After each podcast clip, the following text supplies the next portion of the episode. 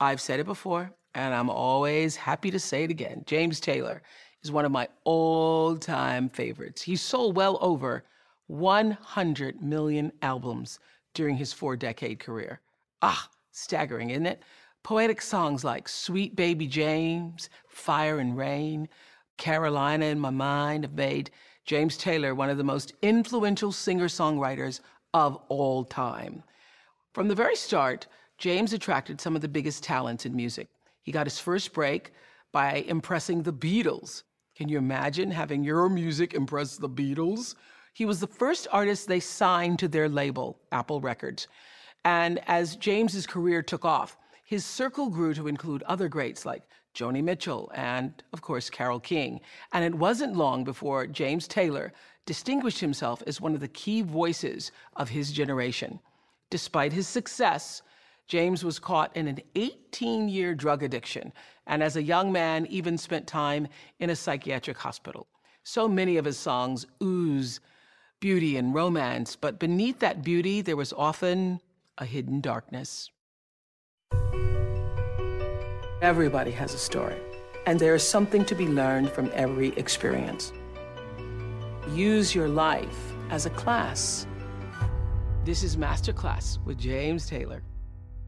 I wrote a song called Jump Up Behind Me, which was, uh, you know, it's sort of a romantic fantasy, but the thing that it was based on was this time when my dad rescued me.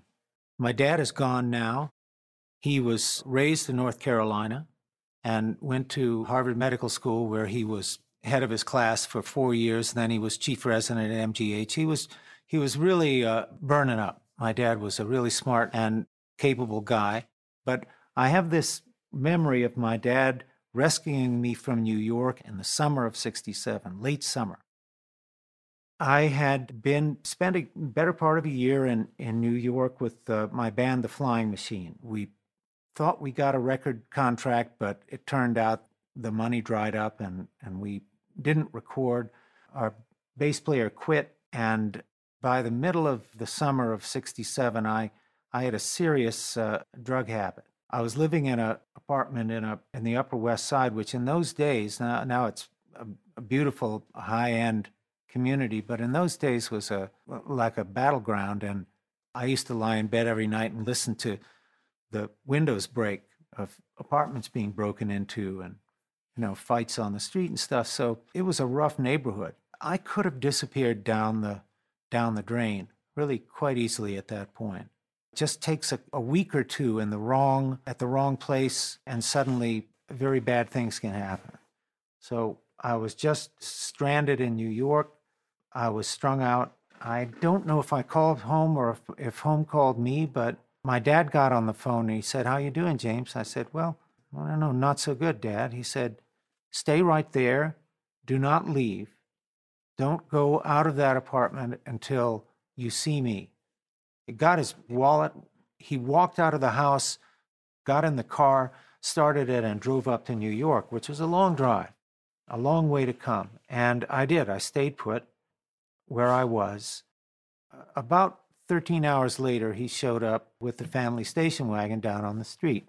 And he picked me up and took me home. And I recovered for about, oh, six months or so until I was ready to start the next chapter. But that he knew that I was in trouble and that he dropped everything and he himself came. You know, he didn't send somebody. He knew that every minute I could be out on the street and I could be uptown in danger. I'll never forget that. My progress was marked by and depended upon my relationships with a number of people, some of them old friendships, some of them new. When I was 18, I had uh, opted out of college. I'd spent most of my college fund, and I talked my folks into to buying me a ticket to London, like the 1st of January, 1968. I took my guitar, I had all this music in my head. Didn't have any idea of what I was going to do or, or how I was going to proceed. I just wanted to play music and travel. So I found myself in London, but I met people who really got enthusiastic about my music. These were people who worked in the arts, encouraged me to make a demo tape. I called my friend Danny Kortchmar, and uh, uh, Kootch, uh, we called him, and still do. Kootch was a key person in my life in terms of connecting with a lot of people. And he had toured a year with Peter Asher of Peter and Gordon during the British invasion. And Kootch gave me his number. So I took my demo and I got it to uh, Peter Asher. And uh, Peter, as luck would have it, had just signed on as A&R person for Apple Records, the Beatles' brand new record label. And it was his job to find people to sign to the label. And uh, he heard my demo. He arranged an audition with uh, Paul McCartney and George Harrison. Paul said to Peter, uh, This is great. Uh, you feel like producing a record for this guy? And Peter said, Yeah, I'll produce him. And Peter Asher also was a, a key person. Peter was my manager, is my dear friend, and we sort of learned how to produce together. And that was it. That was my big break. And it came after about three years of trying hard to get started. It did seem like an impossible dream. I was a huge Beatles fan. I emulated and uh, stole from the Beatles. I copied them as much as I could, you know. It was remarkable, just a dream come true, really was. The Beatles were making the White Album at that time, that spring. They took a studio, booked a studio and I used the time that they weren't using to record my album. Uh, Paul and George uh, uh, contributed on a couple of tracks and couldn't possibly have found a better big showbiz break for a musician like me. It was great. I went back to the States, and Kootch was out on the West Coast. He introduced me to Carole King. That was an important next step. Around that time, I met Joni Mitchell. She and I were together for a year, and I found myself really out of the box in the limelight beyond my wildest dreams, you know, like in 1970, 71. I had a number one album, Sweet Baby James. I was on the cover of Time magazine. I was a big deal for a few years there. It was great. I saw myself as a working musician, a, a person with a job, and a, a skill set and a craft and a series of relationships that were important to me. And that has helped me sustain what I do. So part of it is key friendships along the way and people who helped, like a, a musical community. They have a huge influence on my process. I've written 170 songs, something like that. In many ways, uh, I look at it as having written 25 songs over and over again. There are themes that I keep getting drawn back to. I think that happens in general with songwriters, that they're always rewriting a song that they've heard before. You can't predict where the song will take you and how it'll end up, but I really love it when a song comes through and I put a puzzle together and, and it it gets on its feet and works, it's a it's really exciting to play those things. I came from a musical family. My mother had studied singing for a while, and both my folks really uh, have always loved music. We grew up in North Carolina, and there was a lot of empty time to listen to music and to think about it. And the family record collection was a real treasure my mother uh, encouraged all of us to uh, pick up an instrument, and I played the cello for about four years until I swapped over to the guitar. I pleaded, I begged, I got a guitar for my 12th birthday and essentially never, never looked back. I'd had very few lessons on the guitar. I mostly just sort of found my own way of playing it. I actually constructed chords. I'd play the bass note to a chord because I knew that was what I needed next if I was trying to sing a song. And then I just would go through the strings of the guitar, putting my fingers wherever it, it seemed to work with that bass note. As a result, my D chord, my A chord, my G chord, my E, all of them are a little bit backwards. That's because I invented my own chords. But in those days, the amount of time that you had to consider things, experiment with different tunings without distraction was a lot, lot longer. And it's very easy today to be distracted. It's hard. You actually have to really defend your time in order to have a, a, a long thought. Once I got deep into the guitar, I would play anything that came to mind. It started as self expression, saying things that I wanted to hear said, playing music that I wanted to hear.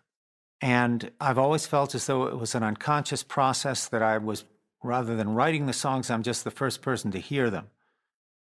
When writing a song, I need quiet. I need those three days of boring, nothing happening before I start to hear them.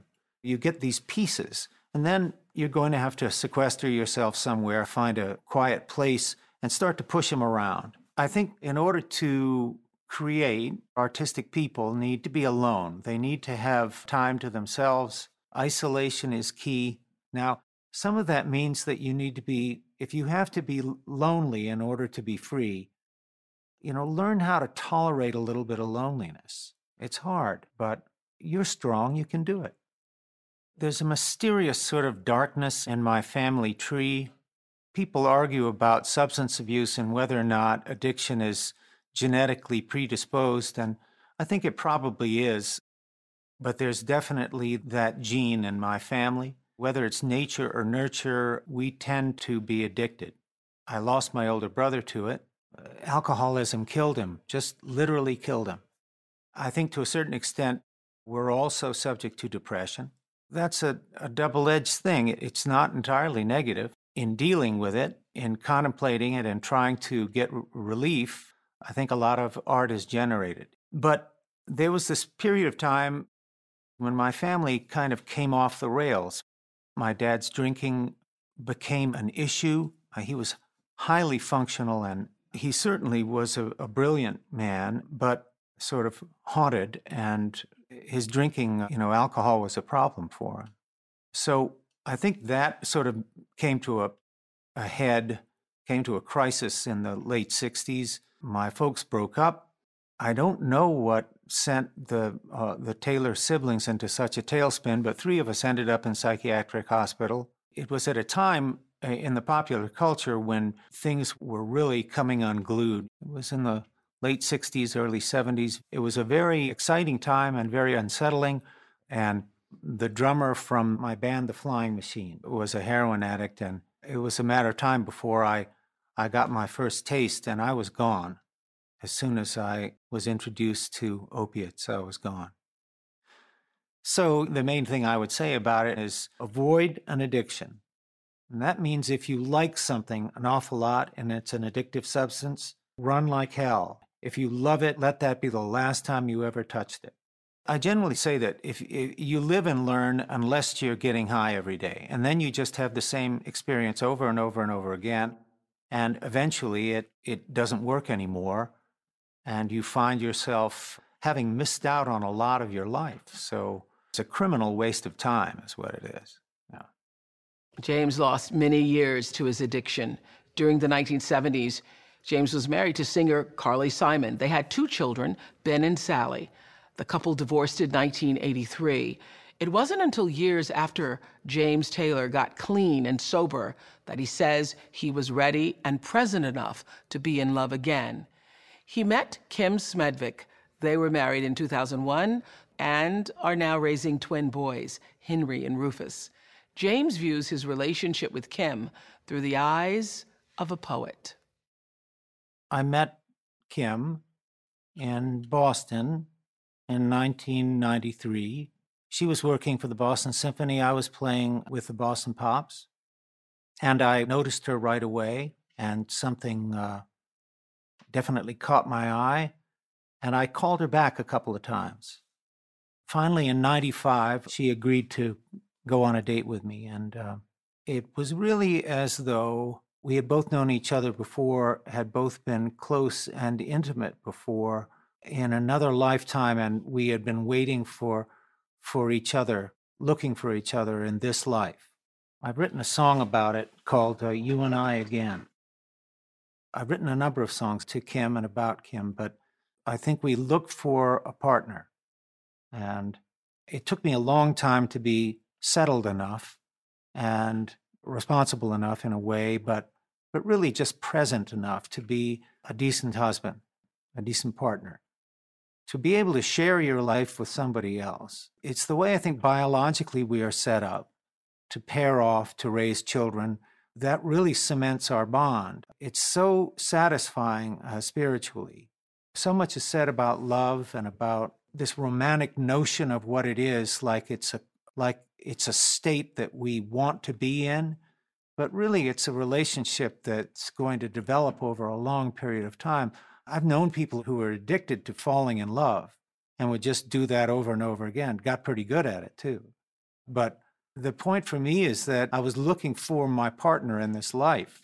And what a wonderful thing to to find that. What a great thing to be able to share your life and not live it alone. The first verse of Fire and Rain is about a girlfriend who took her own life in New York in, in 1968. I knew after the first verse and chorus what the song was because it was that simple a song. Writing songs, you just follow the clues, you follow the, the breadcrumbs. It is an unconscious process, and it's hard to describe it with language. I have a spiritual need, and music satisfies a lot of that. And it's not a mistake that, that music lived in the church forever and ever. The church knew about the spiritual appeal of uh, being in music. The way I see it is as wanting to feel the beneficence of that which created us and out of which we we emerged. So I do uh, write songs that are spirituals. That's definitely a, a major theme of mine over and over again. I think that what happened to me was that I was raised essentially by atheists, and I was never given a sense of a religious, uh, spiritual practice. So you have to get that early on. And if you weren't supplied with a mechanism that satisfies it, then you have to try to, to assemble one, to come up with one. And that's what I do. I've said a few times that 90% of show business is how you look when you're nervous. I started playing music in the early 60s, and uh, folk music was a big deal. Folk music was so accessible, and all you had to do was pretend you could do it, and maybe you could. And the same thing went for writing songs. You say, I'm going to write a song like that. Then it takes its own direction, and surprise, you know, you, you've got something. So it was easy to play music with just guitar and voice.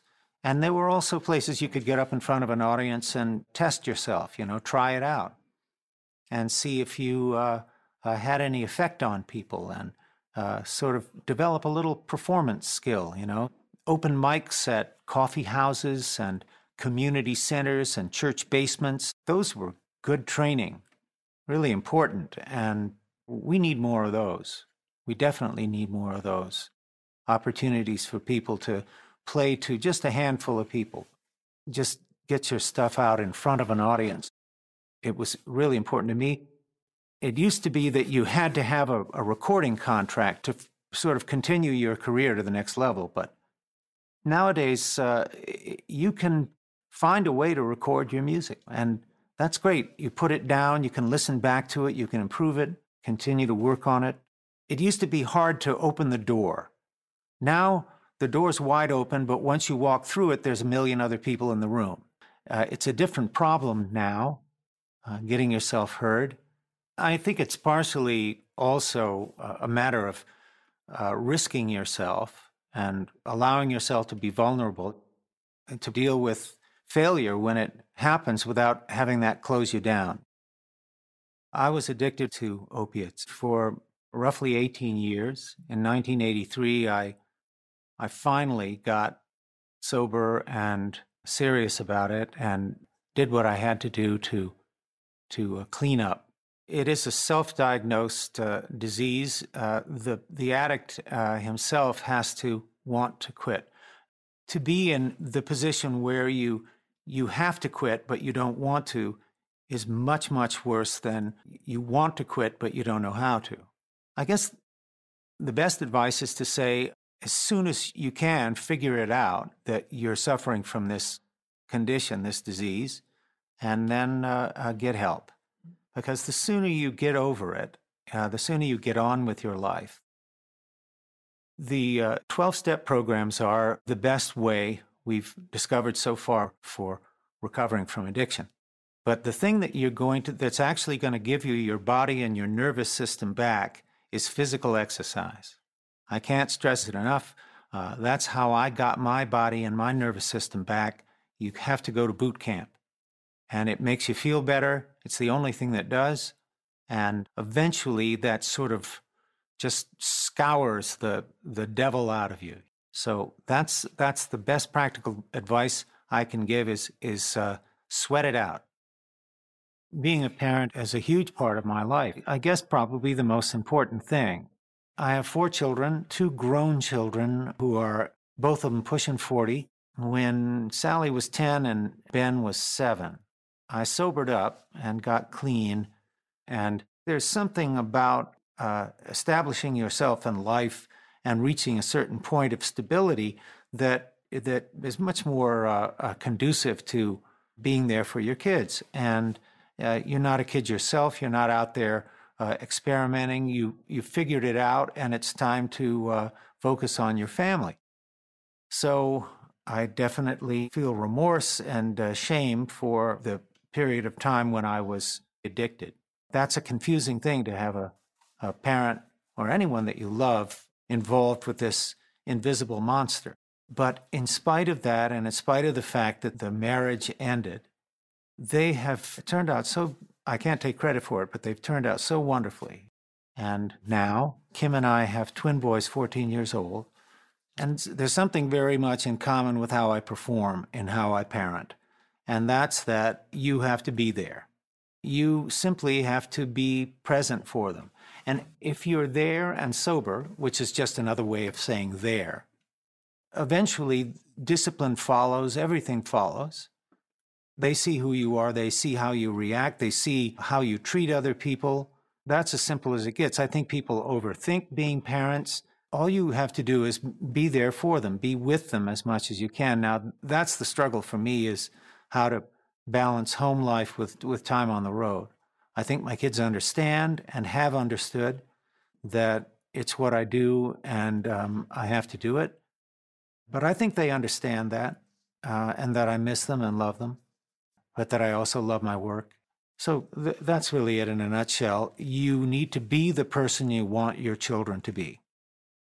There are lots of cliches about music. Music is the universal language. I, I think that's actually true. Generally speaking, I think that when a person hears a major seventh chord, they have a certain relationship emotionally to that chord. You hear a song and you weep. You know, I mean, that's happened to me uh, n- n- numerous times before. It's not something you decide on like like language is. I mean, when you when you use language and have a conversation or try to make a point, it's up for grabs. It's analytical. It's a cerebral process. But music either connects with you or it doesn't. You feel it, and um, because because it is uh, a true thing in the world, it's physics. An octave is twice the frequency of the note of the octave below it. That is a physical reality. So there's something empirically true about music. And that means that it's a, a relief from the isolation of life. Because humans live in their own assembled world that's in their brain, and it's an isolation, it's a prison. It separates us. And we want to give that the slip and fall back into what really is. Music allows us to do that. I remember when we were on the road during 9 11, those concerts that we did in that next month, it was deep. There were some deep moments there. Yeah. Because it's musical and emotional, it's kind of a bonding, it's kind of a community thing that happens at a concert having a common experience with like minded people, you know, it's a real thing that happens. And it is transcendent. It is transcendent and it can be quite deep. Transcendent is also the word to describe James Taylor's enormous talent. He's performed everywhere, from Carnegie Hall to the White House, and he's been inducted into both the Rock and Roll Hall of Fame and the Songwriters Hall of Fame. Even today, after all he's accomplished, James Taylor still works at the craft of songwriting. He treats it like a job, still tapping into the intuitive power of music and all of the emotions that can only be best expressed in song. And he does it like no one else. James Taylor, you are a master. And how sweet it is. I've been around for a surprising amount of time. I mean, one of the things that I would never have guessed uh, at the age of 17 is that at the age of 67 I'd still be alive at all, but I, just never thought of the of the future at all. I, I have a song that says uh, "Only live until the end of the week." That's really how I lived for a long, long time. The thing that's allowed me to continue is that I've had a, a very good degree of success. You know, I'm not the world's number one male pop star. I never believed that hype. You know, I wanted to be successful, but I I really distrusted it always. I focus on the fact that I'm a performing musician, a member of a musical community, and I'm a uh, songwriter who records his own stuff. Just to focus on the job that I have and doing it well, and to focus on my recovery, those things um, have, have sort of kept things sane for me. As time goes by, I just see every day more and more how unbelievably lucky I was, you know, to be alive at all, to have had the the the breaks I've had, to have met the people I met, and uh, to have uh, evolved this uh, relationship with an audience that that sustains me in the world, and with whom I have a common purpose. You know, I, I feel as though we're joined by something. It's great to have a, a life in music, you know, to get out there, connect with other people. I'm Oprah Winfrey, and you've been listening to Masterclass, the podcast. You can follow Masterclass on Instagram, Twitter, and Facebook. If you haven't already, go to Apple Podcasts and subscribe, rate, and review this podcast. Join me next week for another Masterclass podcast.